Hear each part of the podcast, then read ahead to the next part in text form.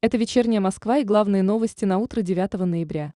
Человечеству никогда не удастся победить коронавирус, так как он пришел к нам навсегда.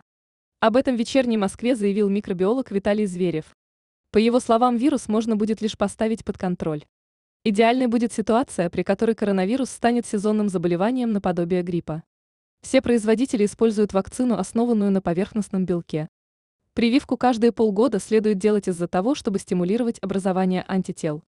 Причалы Северного речного вокзала в Москве с начала 2021 года обслужили около 700 тысяч горожан и туристов.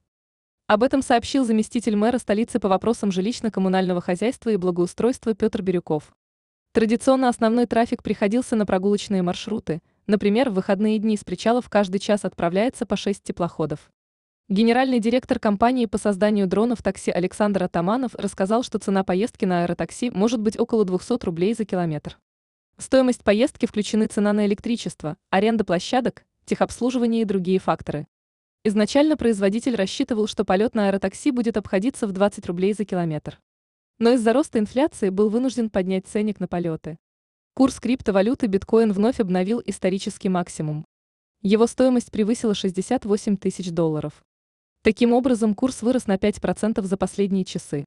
Биткоин дорожает второй месяц подряд – причем в прошлом месяце криптовалюта выросла в цене примерно на 40%, до 61 тысячи долларов с 43 тысяч.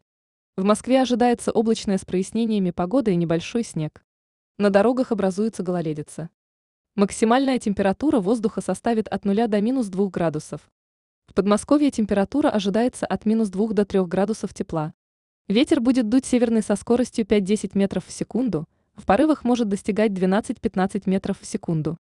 Атмосферное давление в середине дня составит 754 мм ртутного столба. Относительная влажность воздуха около 70%.